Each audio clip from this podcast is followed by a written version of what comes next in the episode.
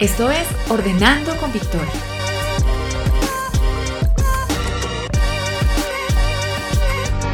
Un espacio donde hablaremos de organización, limpieza y bienestar en general. Bienvenido.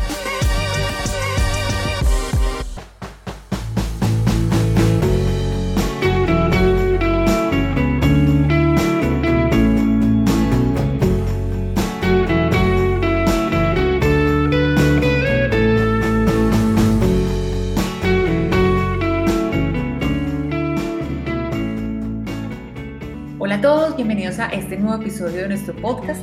Enero fue el mes de la organización, tuvimos una muy buena introducción, una introducción que me encantó, de la que aprendí mucho, abordamos el tema del Feng Shui con la experta Carolina Vélez. Y para continuar con esta misma línea de reorganizar, replantear, construir, reconstruir, tenemos hoy una experiencia real, un caso de la vida real, alguien que logró un proceso de desapego real y un proceso que me sorprendió muchísimo porque fue un proceso muy rápido nos acompaña hoy Mónica Bello. Mónica, me encanta poder charlar contigo hoy y que nos cuentes tu experiencia, esa experiencia tuya, mm. eh, y que seguro va a servir como ejemplo para, para muchas otras personas. ¿Cómo estás, Mónica? Gracias por estar aquí. Hola, María B. Muchas gracias. Muchas gracias por invitarme a este espacio. Eh, muchas gracias por tener presente esta experiencia de vida, que sé que a todas nos va a servir, a todas y a todos, porque es a todos. a todas. para todos los géneros. sí, muchas gracias por la oportunidad. Bueno, Mónica, antes de hablar de bien de todo ese proceso, de qué se trata, cómo empezó, quiero que, nos cuentes eh, quién es Mónica Cabello hoy. Bueno, Mónica Bello es una mujer feliz que se reencontró, que un día el mundo le resonó, pero que hoy es feliz, hoy es mamá, hoy es hija, hoy es una tía maravillosa, hoy es una novia porque ya está en otro concepto de vida. y todos esos roles en este momento me hacen feliz eh, me siento una mujer mucho más segura, me siento una mujer completa, con sube y baja, pero me siento muy completa y aprendiendo. esa es Mónica Bellovi. No, me encanta, me encanta esa, esa, esa y más porque todo ese proceso que, que, viviste, que no fue nada fácil, que ya vamos a ir eh, contando poco a poco. Bueno, recordemos que el entorno físico o la, la exterior es el reflejo, pues obviamente de lo que nosotros tenemos en eh, nuestro interior. Y si retomamos ese témpano de hielo, el que hemos hablado muchas veces, nosotras dos, que lo hemos visto bastante, lo que se ve de ese témpano de hielo es apenas el 10, 20, pues entre el 10 y el 20%, y el resto es ese, ese interior. Eh, tú nos acabas de describir como ese interior tuyo, como ese 80%, cómo te, cómo te sientes, como quién eres. ¿Cómo crees que la gente ve ese 10 o 20% que está por fuera? Como pena Mónica y como, ¿cómo lo podrían describir?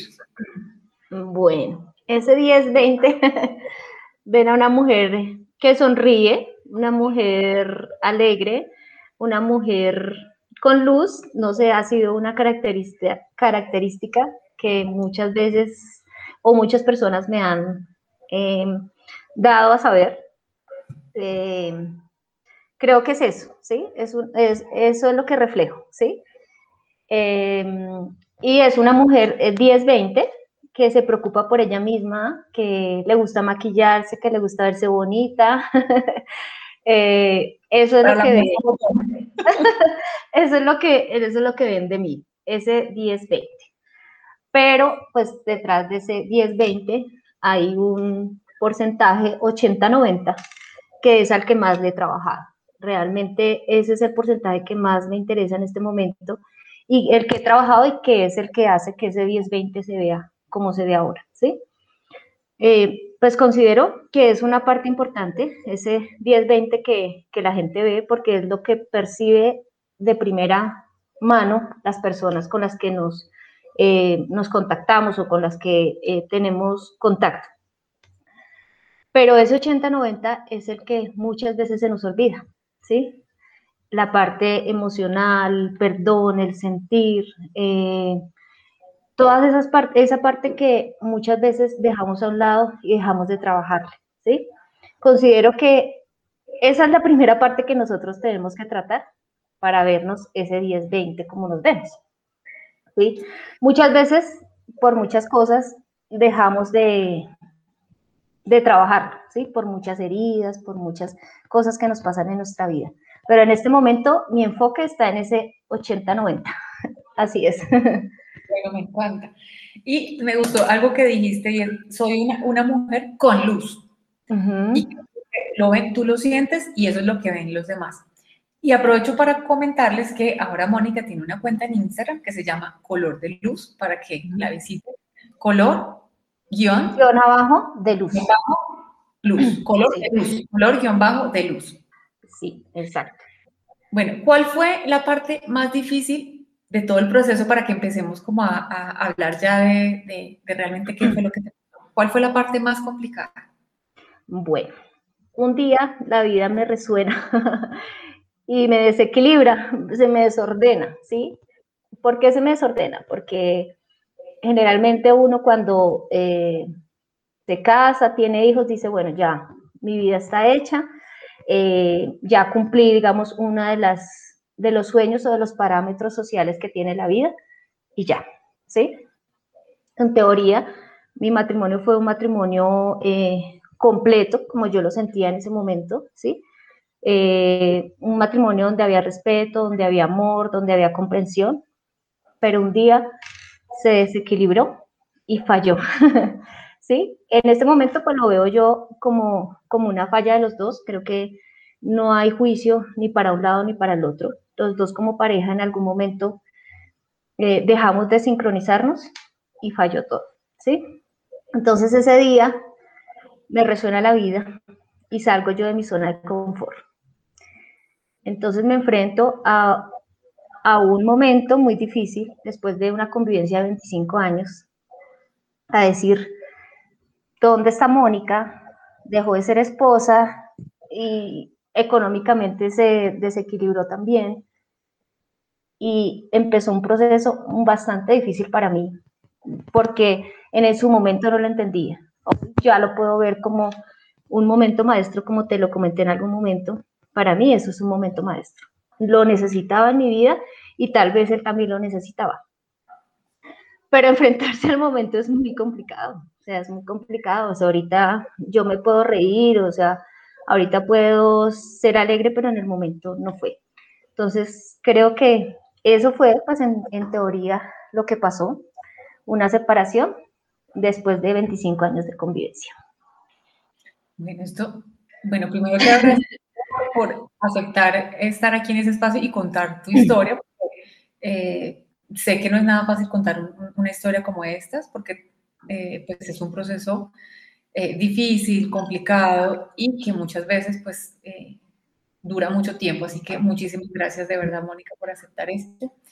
Y de verdad lo que espero es que esto sirva como inspiración para muchísimas otras, otras personas. No para que se separen, sino para que... sí. Como todos nos separamos ahorita, ¿no? ¿no? para entender que a veces hay un momento para decir, me desapego de una persona, de trabajo, de unos objetos, que es una parte esencial en, en, temas de organización, que ya lo vamos a hablar un poquito más adelante. Bueno, ¿cómo comienzas ese proceso cuando tú, bueno, dices como se me desequilibró la vida y digo como, oh, ¿qué pasó acá? Eh, ¿En qué momento decides comenzar un proceso? Si te asesoras, ¿cómo logras como encaminarte para llegar como a esa meta tan rápido? Bueno, el, proceso pues inicia el día que yo digo no más, hasta aquí llegué, yo no camino más contigo, me quedo acá, eh, no más, ¿sí? Eh, el primero fue pues entrar como en una zona de conflicto conmigo misma y decir, pues madre, la embarré, ¿qué hice? O sea, ya, ¿sí?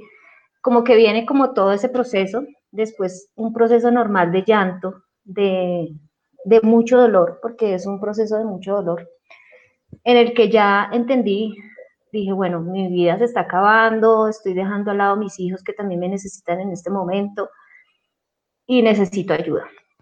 apareció una luz en mi camino, que es una mujer que le agradezco de verdad muchísimo, eh, que me ayudó a ver las cosas de una manera diferente. Entonces, necesité ayuda, sí la necesité porque creo que sola hubiera sido un proceso mucho más difícil. Entonces, aparece esta persona en mi vida, eh, mi terapeuta, eh, me ayuda, me ayuda a mm, comprender en qué proceso estaba, qué era lo que había pasado y me saca, así como tú dices, saqué cabeza, asomé cabeza. Eh, y me pude reencontrar, ¿sí? Realmente eh, fue una, una terapia conmigo, prácticamente fue conmigo, con mi ser. No fácil, porque enfrentarme al día que ella me pregunta por qué eres feliz y yo no sé responderle por qué soy feliz y qué me hace feliz. Fue, digamos, digamos el momento más duro de todo este proceso. Ese día yo lloré terrible, casi le acabo la, le acabo la cajita de Kleenex, porque yo no sabía, no sabía responder eso. O sea, yo enfocaba mi felicidad a, a mi esposo en ese momento, a mis hijos y a mi vida matrimonial y de mamá. En, ningún momento estaba Mónica como mujer, sabiendo que él hacía feliz, ¿sí? Entonces, e, ese momento creo que fue el que más patinó en mi vida y dije, ¿qué me estoy haciendo, sí? O sea, ese, esa palabra y esa frase, esa pregunta que ella me hizo en ese día, me dijo, hombre, no voy por un buen camino, estoy perdida. Entonces empezó el proceso de reencontrarme conmigo, saber qué me gustaba, qué me gustaba comer, eh, qué me gustaba hacer a mí, qué me hacía feliz, ¿sí? Porque tú puedes creer, no lo sabía, no lo sabía. Obviamente, no lo juzgo, ¿sí? Porque creo que cuando uno entra a unas etapas de su vida, como es el matrimonio, como es el ser mamá, pues que uno busca ser la mejor mamá, ser la mejor esposa. Pero en ese camino se olvida uno de uno como persona, ¿sí? Entonces, obviamente, pues era un momento que yo tenía que aprender en ser la mejor mamá, en ser la mejor esposa, pero en ese camino me perdí. Entonces, por eso digo yo que ahorita esa separación fue un momento maestro. Si no hubiera pasado, pues yo seguiría así, siendo la mejor mamá, siendo la, mejor esposa, pero ¿dónde estaba Mónica? Entonces, bueno, pasó eso y y no, pues yo le doy gracias a la vida, al universo, porque llegó esta persona, como te digo, con luz y me empezó a guiar. Entonces, salí, salí, me costó, pero fue rápido. O sea, a lo que tú te refieres es rápido porque logré enfocar cuál era el problema. Sí, creo que de pronto eso fue lo que me ayudó a mí, enfocarme en que el problema era yo realmente, ¿sí? El problema era yo que andaba por otro camino, ¿sí? lejos de juzgar el momento, lejos de juzgar por qué él me hizo eso, por qué nos separamos, por qué, ¿sí? Eso pasó a segundo plano, cuando yo me di cuenta que el problema realmente era yo. Pues bueno, ¿y cómo que ese camino terminó como, el proceso terminó y me siento ya como al otro lado? ¿Cuándo sentiste eso? Cuando sentí, cuando ya podía, por ejemplo, hablar del tema sin lágrimas, podía eh, ¿sí? Podía eh, saber para dónde yo iba, saber qué, qué me hacía realmente feliz. Pude saberlo también el día que me enfrenté a él, sin esa rabia que me, que me ocasionaba, ¿sí? Porque el hecho ocasiona rabia, o sea, el proceso de duelo, que ahorita de pronto lo vamos a tocar, es un duelo, eso es un duelo, ¿sí? El proceso de duelo da rabia, da nostalgia, da muchas cosas cuando ya me pude enfrentar a él sin rabia, sin dolor de estómago, porque cada vez que lo veía me daba dolor de estómago y me tocaba correr para el baño. o sea, la emoción era tal que se me enfocaba en el estómago. Entonces, eh, poderme ya enfrentar a él y decir, bueno, acepto que sigo tu camino y sigo en mi vida contigo, pero desde otro concepto, como los mejores padres, como unos seres que vivieron una vida y que la compartieron, pero ya, hasta ahí. Entonces creo que, que ya ahí fue cuando ya dije, sí, ya, ya esta cosa está mejorando. sí, Sí, háblanos de ese, de ese duelo, porque tú una vez me contaste, me dijiste algo como el duelo del muerto viviente. ¿Cómo es eso? bueno, el duelo del muerto viviente. es, es algo que no estaba muerto, chistoso. No estaba muerto. Estaba de parranda, sí. El sinvergüenza estaba de, de parranda. sí. Bueno, em, bueno, cuando generalmente, cuando, cuando uno vive una, una separación, sea, pues digamos en este momento es eh, de matrimonio. Eh, el duelo lo vive uno con un muerto viviente, porque él no se ha muerto, él sigue ahí y no lo enterramos, ¿sí? No hicimos el proceso de llevarlo al funeral y enterrarlo. Cuando, digamos, es un muerto, realmente, cuando uno vive un duelo de una persona que, que fallece, pues tú lo, lo, lo entierras y entierras todo tu dolor, todo lo que las memorias que tenía y empiezas a ver en otro contexto, ¿sí? Eso hace que ese duelo sea más fácil. Pero acá te tienes que enfrentar muchas veces a la pelea, a saber que lo tienes que seguir viendo porque es el papá de tus hijos, a saber que lo tienes que seguir viendo porque hay eh, cosas económicas que tienen que resolver. Entonces es como empiezas a plantear tu vida con un muerto viviente, ¿sí? a verlo desde otro contexto, que sí, que él ya no hace parte de tu vida porque es lo que pasa, ¿sí? Nos separamos hasta aquí, seguimos nuestra relación de pareja, pero él sigue haciendo parte de tu vida y sigue haciendo parte de la vida, ¿sí? Entonces, es eso, básicamente es eso, aprender que esa persona está, pero desde otro concepto, ¿sí? Que la tienes que ver desde otro concepto, pero haciéndole el duelo porque le tuviste que haber hecho el duelo. ¿Hace cuánto fue esto? ¿Hace cuánto? hace cuatro años. Cuatro años. sí. Bueno, Mónica tiene dos hijos. Ella fue mamá muy joven. Tiene un hijo de 25, 25 años y tiene un adolescente de 15 años. En el momento en el que ella empezó su proceso de separación con su esposo, también vino otro proceso muy difícil para ella, que fue que su hijo mayor ya se fue de la casa, ya decidió irse porque quería pues eh, eh, una casa, en rancho. Hacer rancho aparte.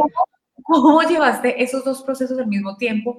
Que obviamente uno sabe que en algún momento los hijos se van a ir, pero yo tengo dos hijas muy pequeñas y sé que el tiempo pasa muy rápido y que en algún momento eso va a pasar, pero justo a ti te pasó como en el mismo momento, o sea, empezaste en tu proceso de separación matrimonial y al mismo tiempo esa separación con tu hijo mayor. Cuéntanos cómo, cómo lo manejaste y cómo, qué consejo nos puedes dar para eh, las futuras eh, mamás. bueno, pues sí, al principio yo dije, bueno, pero ¿qué pasó? Se me fueron mis dos hombres, sí, realmente porque yo lo veía así, es mi hijo mayor, era mi esposo, y bueno, ya digamos como que cuando mi hijo mayor toma la decisión de, de irse a, a hacer su camino, a seguir su vida solito. Em, yo ya estaba un poco mejor de la parte, pues, de mi separación matrimonial, ¿sí? Entonces ahí me tocó empezar a entender otra vez que, bueno, que viene otro duelo con él y que, o, pues, obviamente un duelo mucho más fácil, ¿sí? Porque es un duelo de amor realmente, ¿sí? De decir, bueno, te vas a otro concepto también, ahí vuelvo otra vez a lo mismo, a otro concepto, ya no vas a estar conmigo, pero te suelto con amor. Eh, el día que él me lo dijo y el día que él vino por sus cosas fue muy duro. Yo creo que los dos, él lloró todo el tiempo y creo que Michael, para Michael, que es mi hijo, eh, fue más duro el desapego, ¿sí? Porque ver todas cómo sacaba sus cosas y cada cosa le traía una memoria, era muy duro, o sea, ese día lloramos mucho los dos de podernos desprender de eso, ¿sí? Entonces yo le decía, pero no llores, sino míralo desde, desde un punto de que fueron memorias maravillosas las que tú y yo compartimos, que cada objeto de esto trae una memoria maravillosa y que ahora lo vamos a recordar desde otro punto, pero desde el mismo amor que nos acompaña. Hoy, pues, al principio fue duro, ¿sí? Eh, cuando mi hijo menor también se da cuenta que se va su papá, que se va su hermano, y dice, pero ¿qué pasó, mami? Nos dejaron solos. Entonces yo le dije, no, no, amor, no nos dejaron solos, ellos van a estar siempre en nuestra vida, pero ahora desde otro contexto.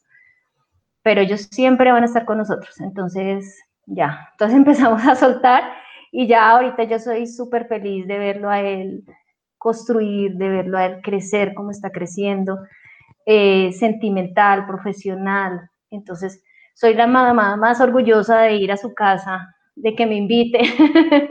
Eh, eso me da mucha felicidad, ¿sí? Entonces digo, bueno, esas memorias quedaron, pero lo suelto con amor. Y así lo solté, con amor, con un amor infinito. Mira, me encanta eso que, acabas de decir, porque es obvio que separarnos de las personas, pues es algo, es, es algo muy grande. Ajá.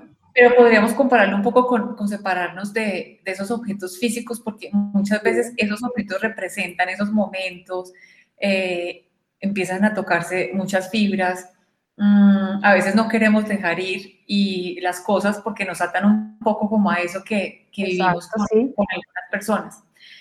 Cuando hacemos un proceso, yo no soy psicóloga, pero cuando en las organizadoras hacemos un proceso de, de, un proyecto de organización, la gente muchas veces cree que es como mover un objeto, botar unas cosas, regalar otras, pero esto va mucho más allá porque uno empieza justamente a eso, como a tocar, a tocar fibras y es la parte más importante del proceso de organización, es el, desapego, porque pues tú tienes que liberar espacio y, tienes que hacer un descarte de, algunas cosas. Sí. Yo me imagino que tú eh, hiciste algún descarte de, un par de cositas. Bastantes, imagínate. Muchas. Cuéntanos qué tan fácil, qué tan difícil fue, cómo lo lograste, porque obviamente que hoy en día pues debes tener eh, toda tu casa, no sé si renovada o, así. Cuéntanos cómo, cómo fue ese, ese desapego de, de, las cosas materiales. Bueno, en, medio de la terapia había eh, un reto, porque para mí fue un reto, realmente fue eso, eh, de limpiar el garaje. La terapeuta me decía, nosotros somos como una casa, como un hogar, ¿sí? Y llega el momento en el que limpiamos el garaje o el cuarto de San Alejo, que es donde, donde guarda uno generalmente lo que no usa, lo que sí, lo que tiene guardadito para por si acaso. ¿Sí? Es por si acaso lo usamos mucho nosotros, como, por si acaso, eso por si acaso, eso nunca va a llegar. Y cuando tú limpias ni te das cuenta que lo usas, ni que tenías eso, ni que porque realmente es eso. Entonces empieza el proceso de limpiar el garaje y el cuarto de San Alejo.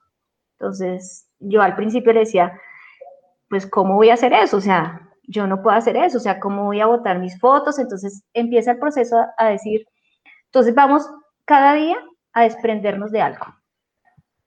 Pero ese algo tiene un significado, la carta tiene un significado, el perfume tiene un significado, o sea, la foto.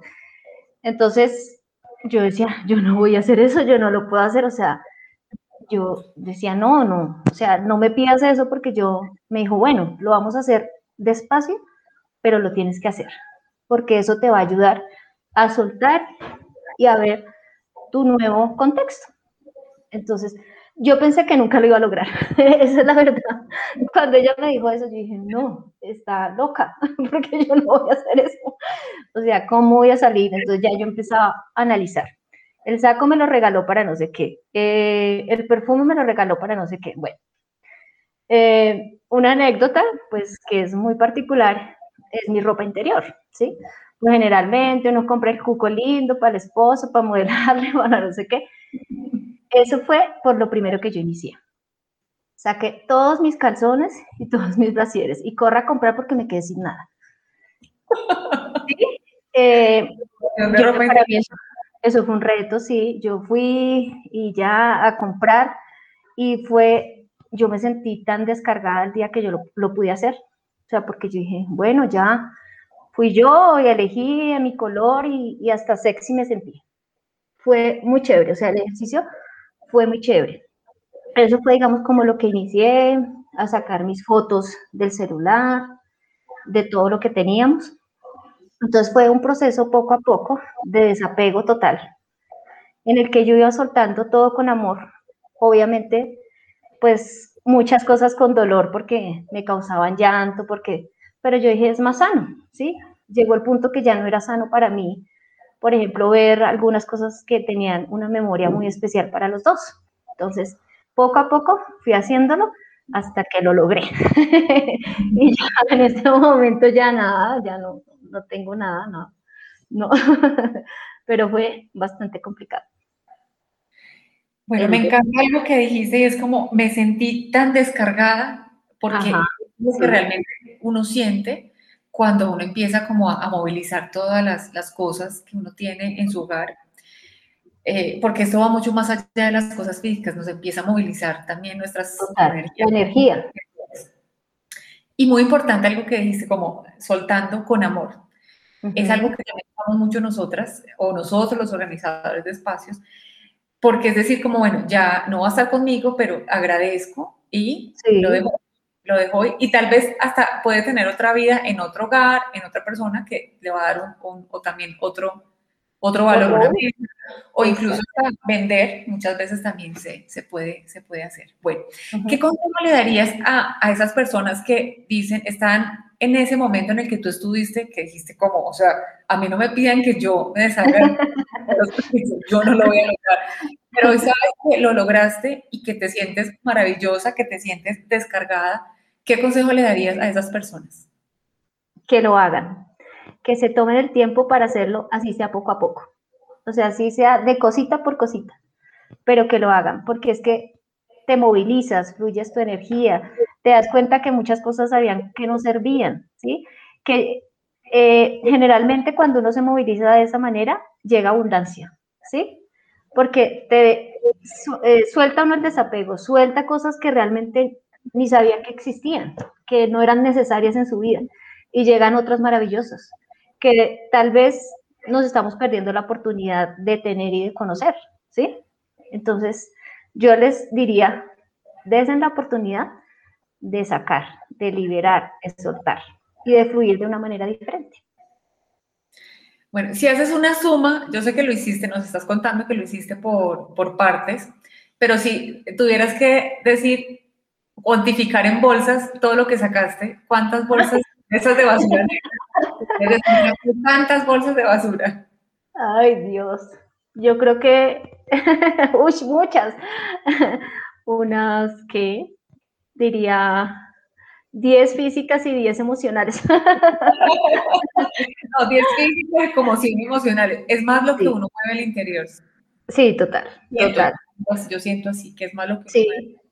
Sí, claro, o sea, si uno se pone a sumar es, es mucho, o sea, y, y, la cosa es que cada cosita física te trae un recuerdo, o sea, una cosa emocional. Entonces eso va conectado con muchas cosas, o sea, muchas cosas del ser, ¿sí?